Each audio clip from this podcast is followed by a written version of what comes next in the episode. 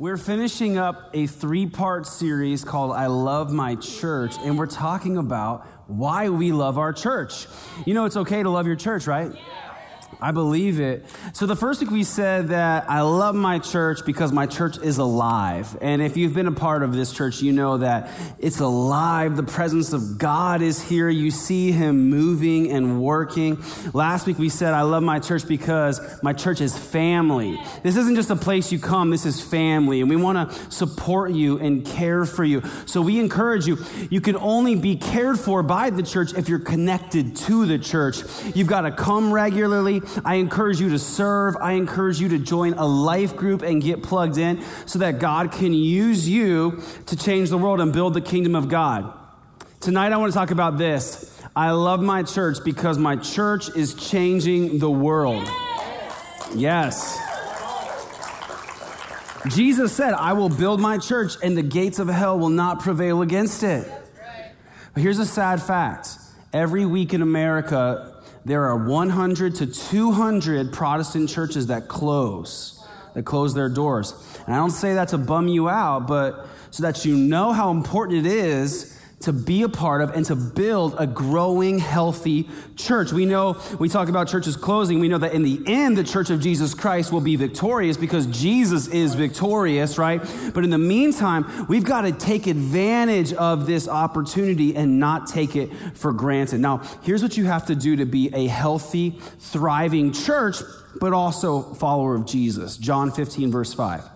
Jesus said, I am the vine you are the branches. If you remain in me and I in you, you will bear much fruit. Apart from me, you can do nothing. How many of you know that apart from Jesus, you can do nothing?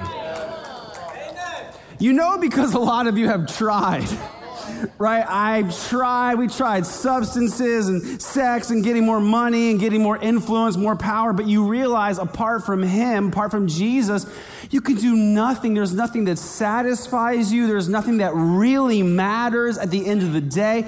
But with Him, if you're connected to Him, your life will bear fruit. He promises your life will bear fruit. And that's why this church bears fruit because we are focused on Jesus. And that's what you have to do to be a thriving, growing church. You have to focus on Him, you have to be connected to Jesus, and you have to do what He says to do. So, this is our mission as a church. Everything we do is so that people far from God can experience new life in Jesus. Yeah. That's our motivation for every single thing we do. People will say, you know, why do we do that? Why do we sing that? Why do we have that outreach? Why do we start that ministry? Why do we do small groups? Why do people serve? All of your questions, this is the answer. It's so that people far from God can experience new life in Jesus. We want to help lost people find new life, and then we want to help Christians live out their new life. Both are very important. And people will ask sometimes, is your church more geared towards evangelism or discipleship? And I'll say, yes, exactly. That's exactly right. You've got to find new life, but you've also got to live out new life. You've got to become more like Jesus. That's discipleship, that's evangelism. So for two for now it's been 4 years. 4 years Generation Church has been one of the 100 fastest growing churches in America. 4 years in a row. Last year, we were the fastest growing church in Arizona, and we were the 17th fastest growing church in America, actually. And it's been exciting. It's been fun to be a part of what God is doing. We give Him all the glory and all the honor. Um, but I have to warn you, I have to warn you, church, when your church grows, things are going to change. Living things grow and growing things change. And change can be hard, it can be challenging. But as a church, we'd rather go through challenging seasons of growth than easy seasons of death. It's easy to die and do nothing. It's hard to keep going and growing, but we're willing to do what God has put us here to do. So we've been growing, we've been expanding, we've been adding more services. Man, our services in the AMs this morning were just packed out. Some of you came to the PM services, you moved to make more room in the AM services. We've been adding chairs, and here we're now at a critical point in the history of our church. So I have an exciting announcement for you tonight. Generation Church is alive and growing. We're truly experiencing a move of God, but we're running out of room. If we don't act soon, we'll run out of space for lost people who still need Jesus. That's why it's time for Generation Church to build. Our mission is bigger than our current capacity, so we must make room. We can't add any more chairs, and our kids' spaces are full, but you have loved ones who still need new life in Jesus. We will do whatever it takes to reach them. This new facility will allow us to welcome even more people from our community into our church family. We'll double the capacity of our main auditorium to 1,100 seats so we can gather and experience the presence of God. And we'll also be doubling the capacity of our chapel services as they move up into our existing main auditorium. We'll more than triple our total kids ministry space and break learning environments down to more focused age groups. We know that God is calling us to dream big and stretch our faith. It's not going to be easy, but with God, all things are possible. Because we have such a hope, we are very bold. Let's join together and change the world for Jesus. Let's go.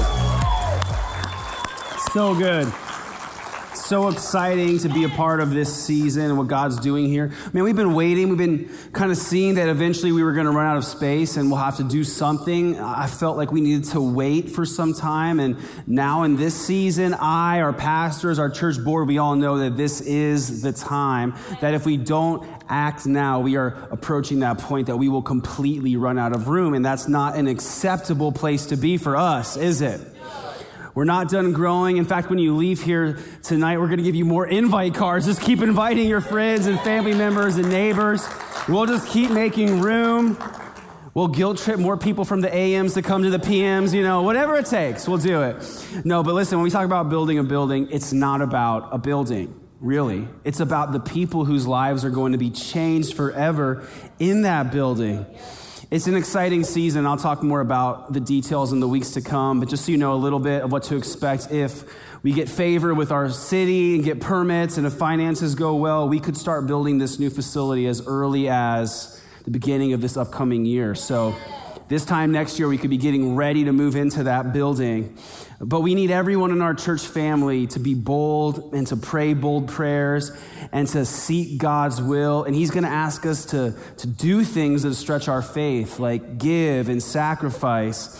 But we know that God has each and every one of you here for this season. He knew exactly what he was doing, and he brought you here for this season to be a part of what is happening in our church. So, I'm talking about vision and what is happening in the future. And vision includes plans. We make plans, and this building is part of our plans, but plans are short term. And that's really all you can do is come up with short term plans because you don't really know what's going to happen in the future, right?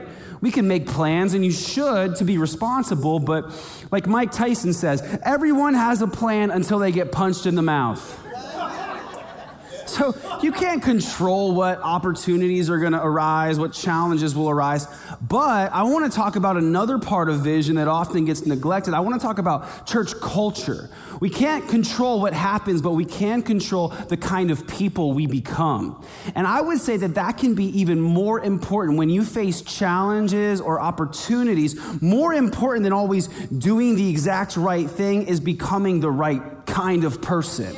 Because if you become more like Jesus, you will be equipped for whatever life brings your way. So, culture is who we are, it's how we do what God has called us to do. We don't know what we're going to face, but we know who we want to be when God brings these things across our path. We know how we want to live. So, I'm going to talk about tonight something I've never preached on to our whole church, but our Generation Church team values.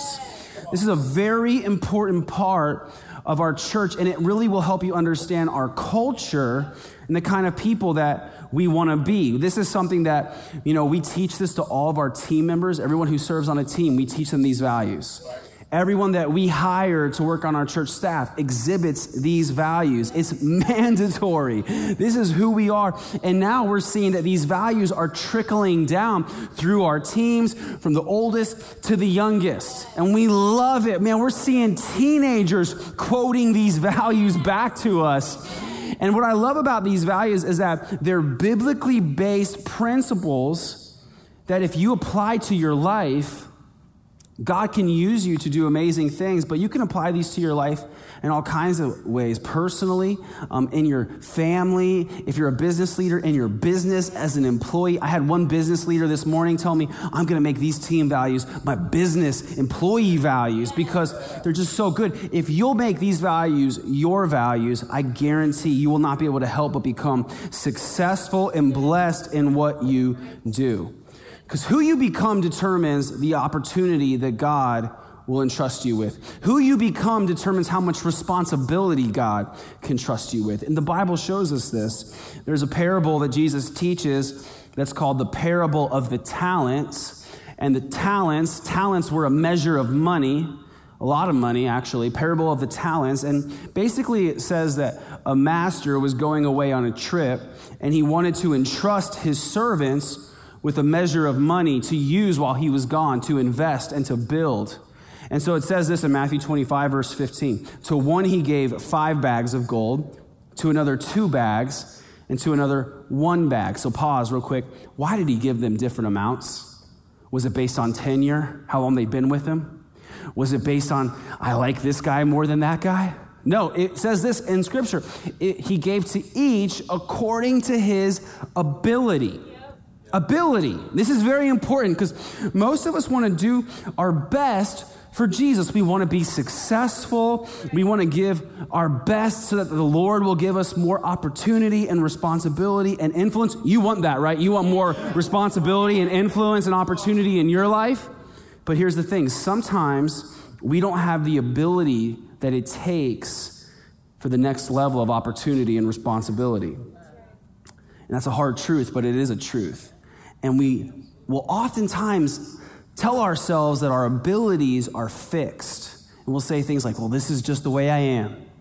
I'm just good at that and I'm not good at this. And the reality is, our abilities are not fixed, but we can develop our abilities as we become more like Jesus. Our abilities, spiritually especially, they increase, and God can then entrust us with more opportunity and responsibility. So I am excited about these team values. If you will understand and implement these in your life, man, they will they will change your life. You will find more opportunity comes your way, more responsibility comes your way. These will make you more successful. We had one of the teenagers that goes to our Ahwatukee campus. She's not even 18 years old. Her name's Mia. She went to a job interview, and her potential employer was interviewing her, and she started just rattling off these team values. Well, I'm going to do this, and I'm going to do this, and they were blown away because teenagers don't talk this way. They were like, boom, hire that girl right now, hire her. See, if you put this into practice in your life, you will be blessed. So here's what we do, but here, here's how we do it. Here's who we are. Okay, so our team values number one, I'm to rattle them off to you pretty quick tonight. Number one, we do whatever it takes. We are committed to doing whatever it takes in our effort to carry out the mission of Jesus Christ. We want to reach people who are far from God and help them experience new life in Jesus, and we're willing to do whatever it takes to make that happen. There are a lot of people that talk a big game about wanting to accomplish great things in life. But then when you really get down to it, they're not always willing to do what it takes to get the results. So they'll talk, you know, I'm gonna, I'm gonna lose weight this year and I'm gonna get in shape. And then they find out I'm gonna have to deny myself and exercise. Ugh, this isn't really a good year for me when it comes to that. Uh, I wanna build a business. Wait, that's gonna be scary. Oh, I wanna uh, uh, save money and amass wealth. Wait, I'm gonna have to make some changes. It's easy to talk about doing great things. It's hard to actually do what it takes. It's hard to, to, to be the kind of person who will do whatever it takes. Now, spiritually, spiritually, there are churches, there are pastors who they say they want to reach lost people, but they're really not willing to do whatever it takes to reach lost people, if we're being honest. Here's the thing when we talk about something as important as reaching the lost, when you talk about worldly accomplishments, physical accomplishments, things like getting in shape, or building a business or saving money. Those are good things. But all of those good results will eventually fade. You can get a six pack and not the kind you drink, the kind you. But eventually you're going to sag and bag because gravity always wins. right? You can build a business, but eventually that business will probably go out of style. You can amass a great fortune, but eventually someone else is going to spend that wealth.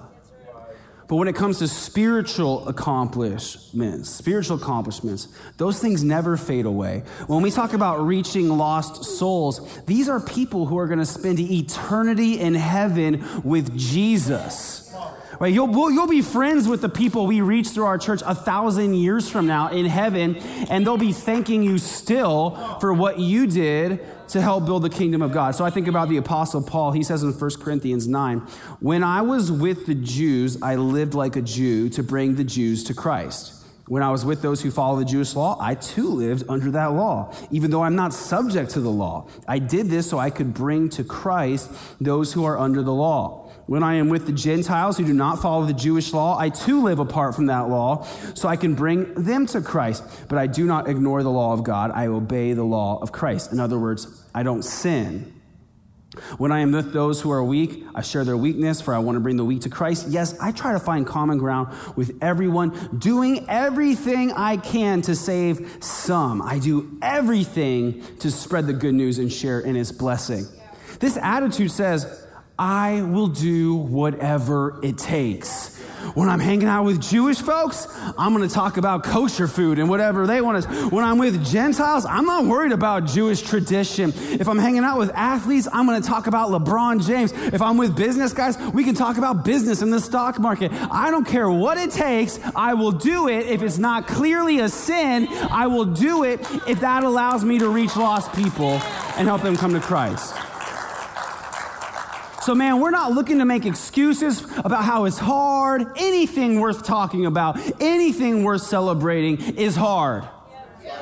If it was easy, anyone would do it. Everyone would do it. Man, it's hard to accomplish great things for God, but we are willing to do whatever it takes. So I want to challenge you tonight personally. Is there anything in your life where God has called you to do something, or He is asking you to do something, but maybe you've given up or made excuses? Or put it off. And right now, the Holy Spirit is showing you it's time to change and take on an attitude I will do whatever it takes to be who God is calling me to be, to do what He's calling me to do. Here's the second value we show our passion. At Generation Church, you're to notice, man, we just show our passion. We're passionate people, and I truly believe that people with passion make things happen we're passionate here because the Lord is here. The Holy Spirit is here. And if you've come to this church for any amount of time, you sense God's presence here and you find that lives are being changed and the Holy Spirit is, is leading lost people to Jesus. And so we can't help but be joyful and celebrate. And it's it's natural, actually, to show your passion when we're talking about loving the Lord, right? That, that's something that burdens me is when Christians love the Lord sincerely. I'm not questioning that, but they're not willing to show that passion. They've learned bad behaviors. It's weird to be a Christian and passionately celebrate a touchdown and then come to church and not passionately celebrate my risen Savior who saved me. Like, mm, that's cool.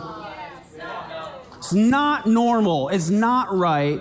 That's actually what's weird. Psalm 95, verse 2 says, Let us come into his presence with thanksgiving. Let us make a joyful noise to him with songs of praise. Man, that's why we sing. That's why we clap. That's why we raise our hands. That's why we smile. That's why we greet each other with joy. We're emotional about God because we're grateful to God. And if you have ever felt a lack of emotion or a lack of passion for God, I would, rem- I would encourage you to start thinking, to remind yourself about all the things that God has already done for you. And that gratitude will lead you to thankfulness, it'll lead you to joy. You'll find that passion again. I want to challenge you to be the kind of person that shows your passion. People should be able to just look at you and know what you're passionate about. I, I can see a lot of you, you're passionate about the Cardinals. Me too. Some of you are passionate about other things, right? I, I, just know I've observed you. I think we should be the kind of people that God just shines through us and other people know those are Jesus people. So let me challenge you in this. Just starting with simple things like do you walk through life with just a frown on your face? Maybe it's just a thinking face.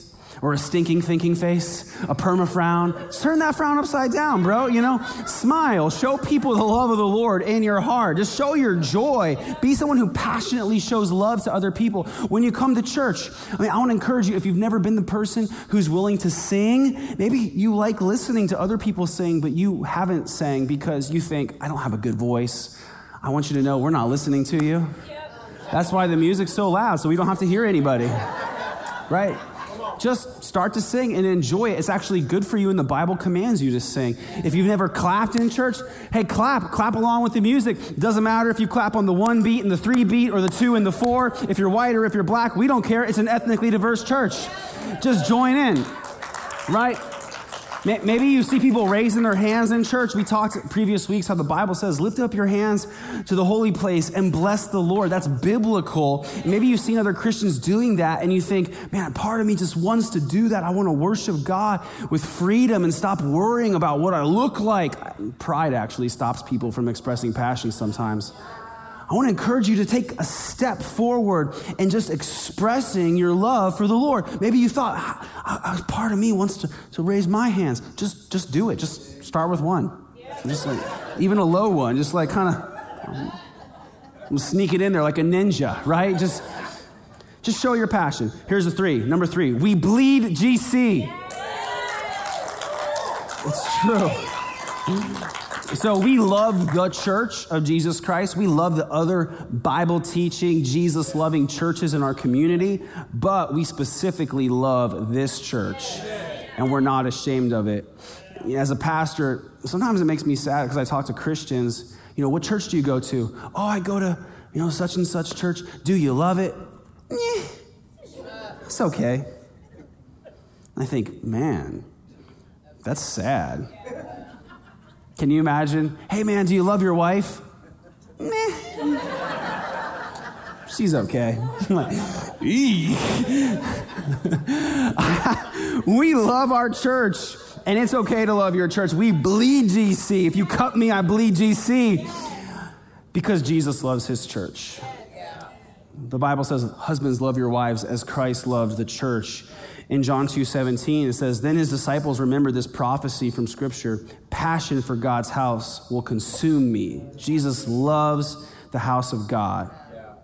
If our if you're a Christian this church might be an awkward place for you if you don't want to love your church. You can still come here, but you'll just notice the other people here, they love their church. And if you're not a Christian or you bring a, an unsaved, a, a non believing friend or family member to church, they're welcomed. We're not going to force them to do anything. It's a safe place. But if you are a Christian, the way we do it is we love our church. And you'll notice people wearing their church t shirts and they're rocking Generation Church decals on their car. I want to just encourage you just to love your church and show your love for your church. Pray for your church. Get plugged in. Be a part of a life group. It's so important. Serve on a team. Man, just go all in. You'll be shocked at how your love for your church will lead to great things, to opportunities to share Jesus. In all seriousness, I've met dozens of people who got saved and it started with a conversation in a parking lot when someone saw a church sticker on a car. Okay, what church is that? Oh, that's my church. You should come. And they come and they find Jesus. So show your love for your church. Four, never stop growing. This is a value for our church, for our team. So, personally, I want to challenge you never stop growing. Keep pushing yourself. Read, uh, be around people who are ahead of you, learn from them. Professionally, stretch yourself. But most importantly, never stop growing spiritually. None of us have arrived. None of us are perfect. We all have room to grow. Jesus is perfect. The rest of us are progressing. Amen. We're, by God's grace, we're getting closer. We're getting better. We can all become more like Jesus. So here's the thing healthy things grow. Healthy things grow. And so, as a healthy church, we can't help but grow. We're not apologizing for it. And, and there are people out there that will say, I don't like big churches. And that attitude, I understand it, but I've never heard a better alternative. What's the alternative to a healthy church growing? Are we supposed to grow and then say, that's enough? I know there are more lost people in the community, but we don't want any more of them here. They're going to have to find another, no room in the inn, lock the doors, we're done. No, that's not acceptable. That doesn't honor God's heart. The only reason to resist church growth for a Christian is if you care more about what you've got than what's lost. I care more about my tradition and my convenience and doing things the way I've always done them and what's comfortable and what's familiar. But here's what's a lot more important lost souls. People who need the Lord. They're more important than tradition, they're more important than convenience. Church growth is something that God is for. In Acts 2:47, it says, "Each day the Lord added to their fellowship those who were being saved. If God didn't want healthy churches to grow, he really messed up there. He should have slowed down, right? There is not one shred of evidence in Scripture that God wants anything else other than a healthy, growing church. Here's just another one example. 1 Timothy 2, verse 4 says, God our Savior, who desires all men to be saved and to come to the knowledge of the truth. How many people does God want to be saved? All. All. all. Jesus came to seek and save the lost. The Bible says God is not wanting anyone to perish, but all to be saved. So when we talk about growing personally, professionally, and spiritually, we want to do what God is leading us to do. When it comes to our church, we talk about building this building in our next season. We've got projects at our Ahwatukee campus to make more room there because that campus is growing as well. But we're not building a building because we're in love with buildings. It's not about that building, right? We're creating room for people who need new life in Jesus. If you've read your Bible, buildings will all fade away. They might last 100 years, 200 years, but people, their souls, they will live on for eternity. So, I want to challenge you now personally. Is there any area in your life where maybe you need to grow? Could there be a part of your life where you've allowed yourself to become stagnant? It happens to us sometimes. We become stagnant spiritually. And so, if you've become stagnant, it's time to grow. And how do you grow? It's not just by determining to become a better person, it's not through hard work, it's honestly through proximity to Jesus Christ. As you spend time reading his word, read the Bible, you're, you're, you're consuming what he said. As you serve other people, you're doing what he does. As you pray, you're talking to him. And intimacy with Jesus leads to spiritual growth. It will bring fresh water into your soul. So don't stop growing. Living things grow, and growing things change. And we're willing to change if it means we can reach more people. Amen. Here's the fifth value honor. Honor up, down, and all around. We want to be known as people of honor. We want to treat people better than they deserve. This isn't the kind of church where you have to earn our respect. We're going to respect you. We're going to honor you because God created you. And so it starts with this. We live in a country, we have to understand the context we live in a country that is rooted in dishonor for authority. You could make the argument that that's how we got our start. and so, rebellion towards authority actually permeates through many parts of our society. Children tend to be disrespectful to their parents more often than not, disrespectful to teachers. As we grow up, this carries on. We tend to be disrespectful towards government officials, towards our employers, towards our pastors, and what that really is a reflection of is dishonor for God. Because God says, honor your leaders. So, this is a very important issue. It goes back to the fifth commandment, which says, honor your father and mother. It's the first commandment with a promise honor your father and mother, and you will live a long life. God wanted us to learn from a very young age that if we honor authority, we will be blessed. See, you need to know this blessing always follows honor for authority. It's not popular teaching, it's just true. So I'll, just show you this through the negative. Mark 6, verse 4. Jesus goes to his hometown where he grew up, and he, it says this Then Jesus told them, A prophet, he's referring to himself, is honored everywhere except in his own hometown and among his relatives and his own family. And because of their unbelief, he couldn't do any miracles among them. So, what's going on there? Jesus went back to his hometown where he grew up on the block. Now, he's Jesus, the Son of God. He's been doing ministry around the countryside, healing the sick, feeding the hungry, casting out demons, preaching the good news. Comes to his own hometown and he says, I'm not honored here. Everywhere else, I'm honored. Here, no, it's not with my home, not with my, my, my relatives, the people I grew up with. And it said he could do no miracles among them. So what happened is Jesus came ready to love people and do miracles, but he couldn't. Why? Is it because he forgot to charge up his spiritual batteries that day? Did he lose his power? No, he can't lose his power. It's because the people there didn't honor him. He was ready to do miracles, but they said, Who do you think you are?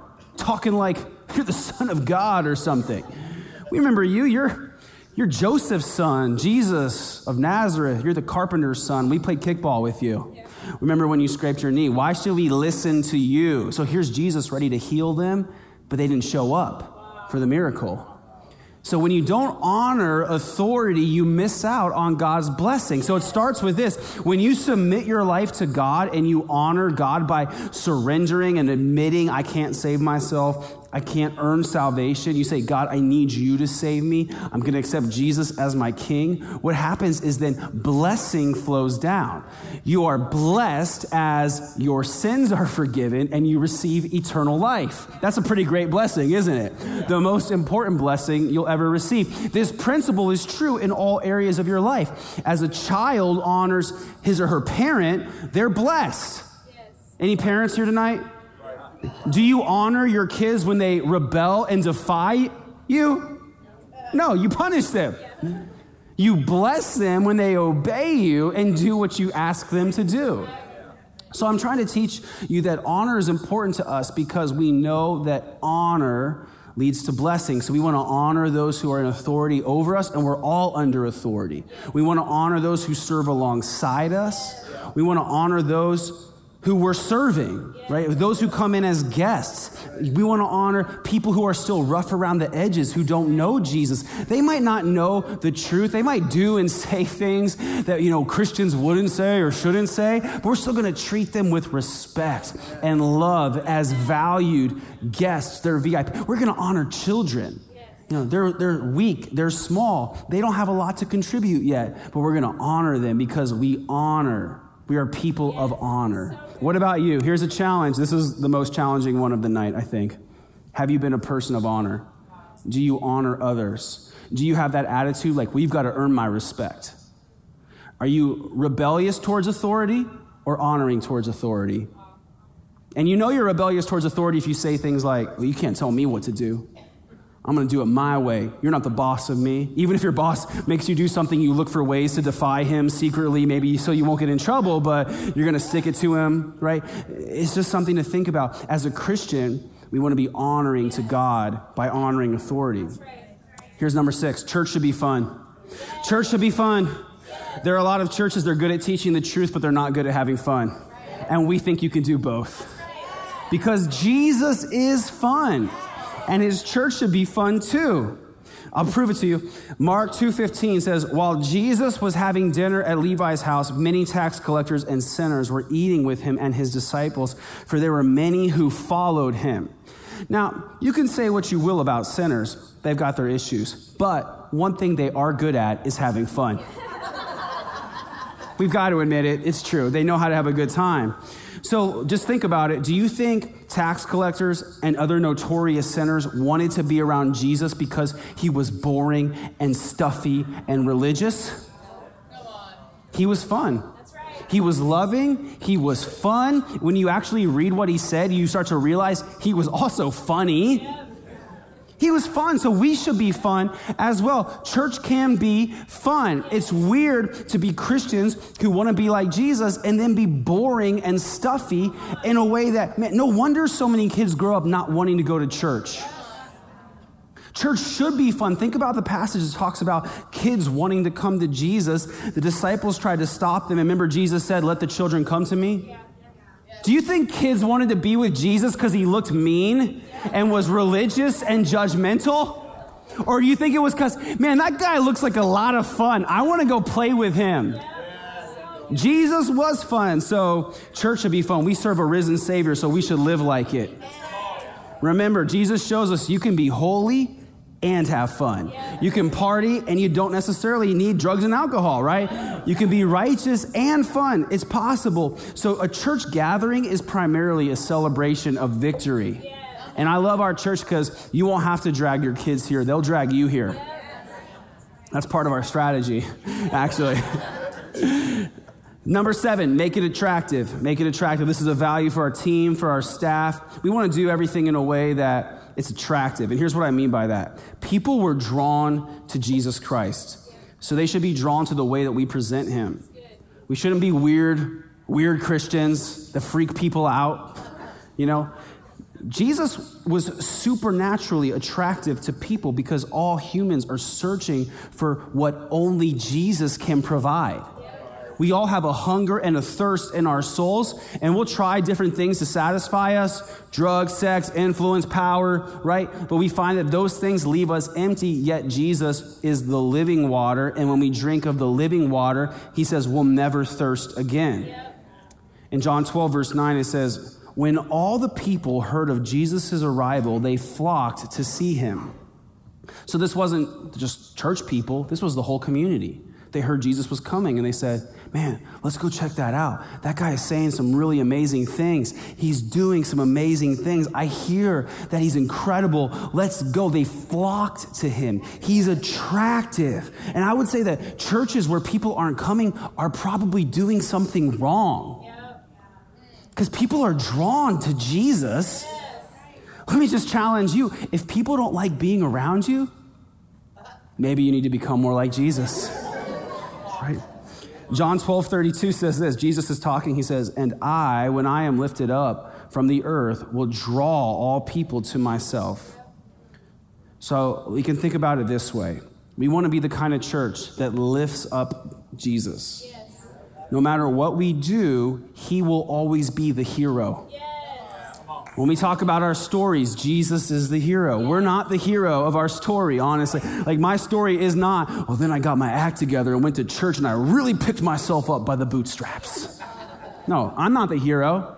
Jesus, I was a sinner. I made mistakes. I failed. I couldn't save myself. And then Jesus, He came in and He saved me and He changed me. So, if Jesus is the hero and our topic of conversation and our object of affection, people will come to our church. People will be drawn to you as Jesus shines through you because Jesus is attractive. Number eight, I'm keeping on going here. We don't have that much time left. Number eight, this is a value for our team. We want to reject good for great. God deserves our best, even if it takes more time and requires more energy we're not the kind of people who want to settle for good enough. Man, we don't want to settle for good. If you hire a company to do work for you, would you be happy if they showed up? Oh, I'm here today to do a good enough job. I know. No, I paid you to do a great job, bro. I want you to give me your best. I want you to work with excellence. And honestly, I think God feels the same way. Absolutely. A lot of times, Christians can spiritualize their own laziness. And they'll say things like, well, I did my best. Now I'm going to trust God to do the rest. And in reality, I want to say, did you really do your best? Because if that's your best, they'll say, well, I know I should work hard, but I think I just need to rest and just let God take care of my. Well, you know, God works through those who work. I would just challenge you are you really doing your best? Are you rejecting good for great? Are you practicing? Are you preparing? Are you looking for ways to make it better? Because I would say if anyone deserves our best efforts, it's Jesus Christ. Colossians 3:23 says, "Work willingly at whatever you do as though you were working for the Lord rather than for people." This is a really challenging way to think. If you thought, "Man, everything I do, I'm going to act as though I'm doing this for Jesus and not my parents, not my boss." I'm gonna, I'm gonna sweep this floor like Jesus is about to walk on this floor. I'm to welcome people to the church like I'm welcoming Jesus to the church. When my boss asks me to take the trash out, I'm to do it like Jesus is watching and I'm taking Jesus' trash out. You know, I'm to get every last piece and I'm to wipe it down to the best of my. If I've got to feed Jesus, I don't want to give him a microwave dinner.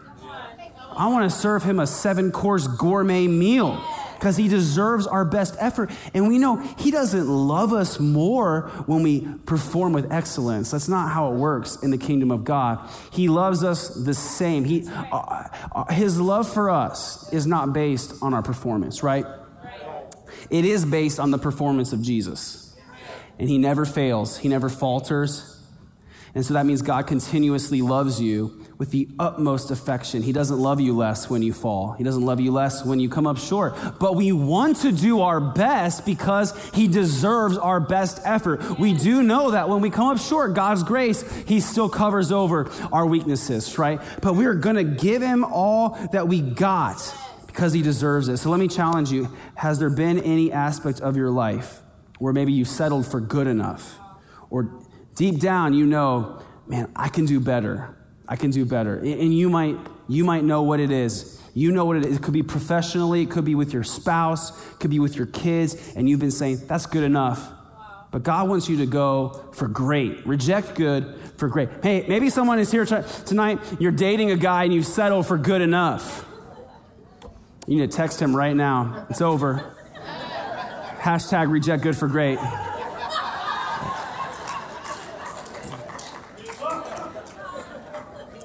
Number nine is a value for our team. We lead from the front. I, I tell our team, people are watching you. And so you've got to show them the way. And they can't follow you to a place that you refuse to go.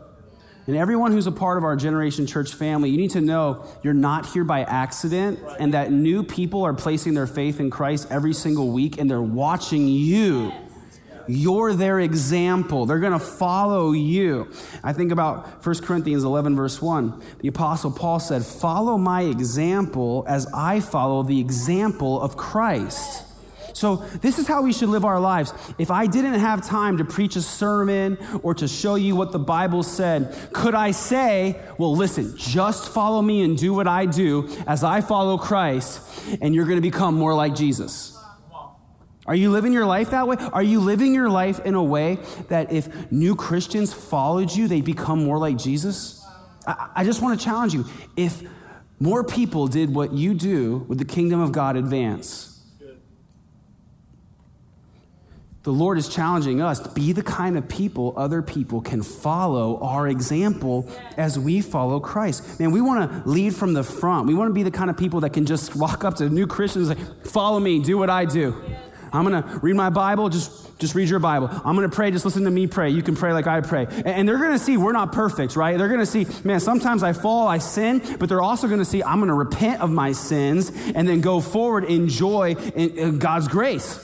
You know, follow my example as I follow Christ. Are you living your life in a way people can follow your example? And then here's the last one, number 10. We get to give. It's a value for our team, it's a value for our church, it's an attitude that we have about giving of our lives, of our time, and of our treasure. It's not something that we have to do, it's something that we get to do.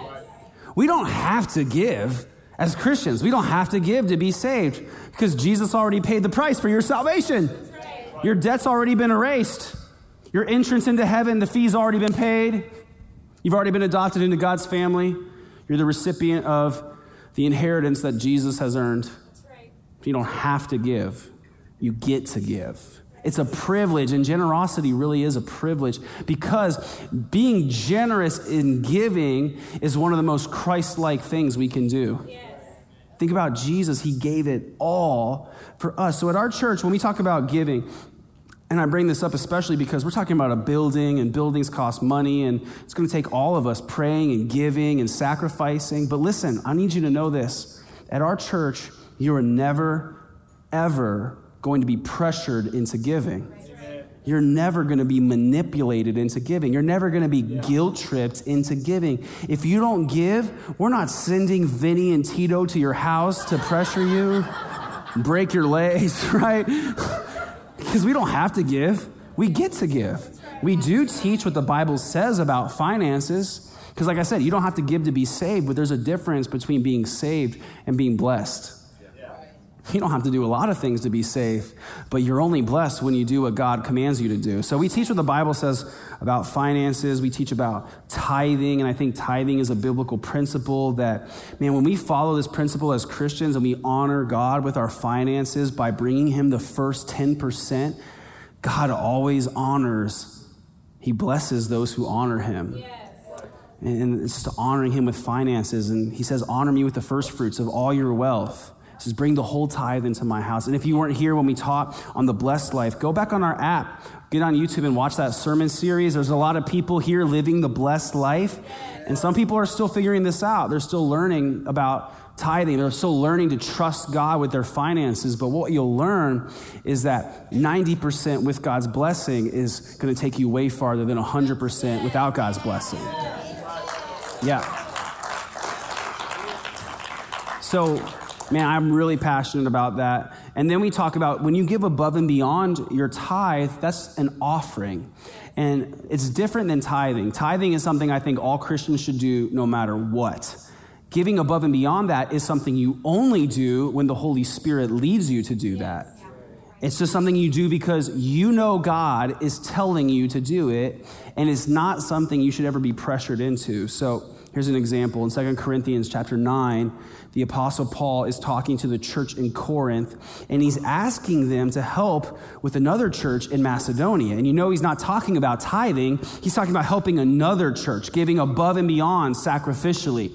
And I love what he says in chapter 9, verse 7. Each of you should give what you have decided in your heart to give, not reluctantly or under compulsion, for God loves a cheerful giver. He loves a cheerful giver. In other words, He doesn't want you to be pressured or guilt tripped. He doesn't want you to give reluctantly, like, oh, fine, get off my case. He wants you to become a cheerful giver. There are three types of people when it comes to giving there are cheerful givers, there are cranky givers, and there are cranky non givers.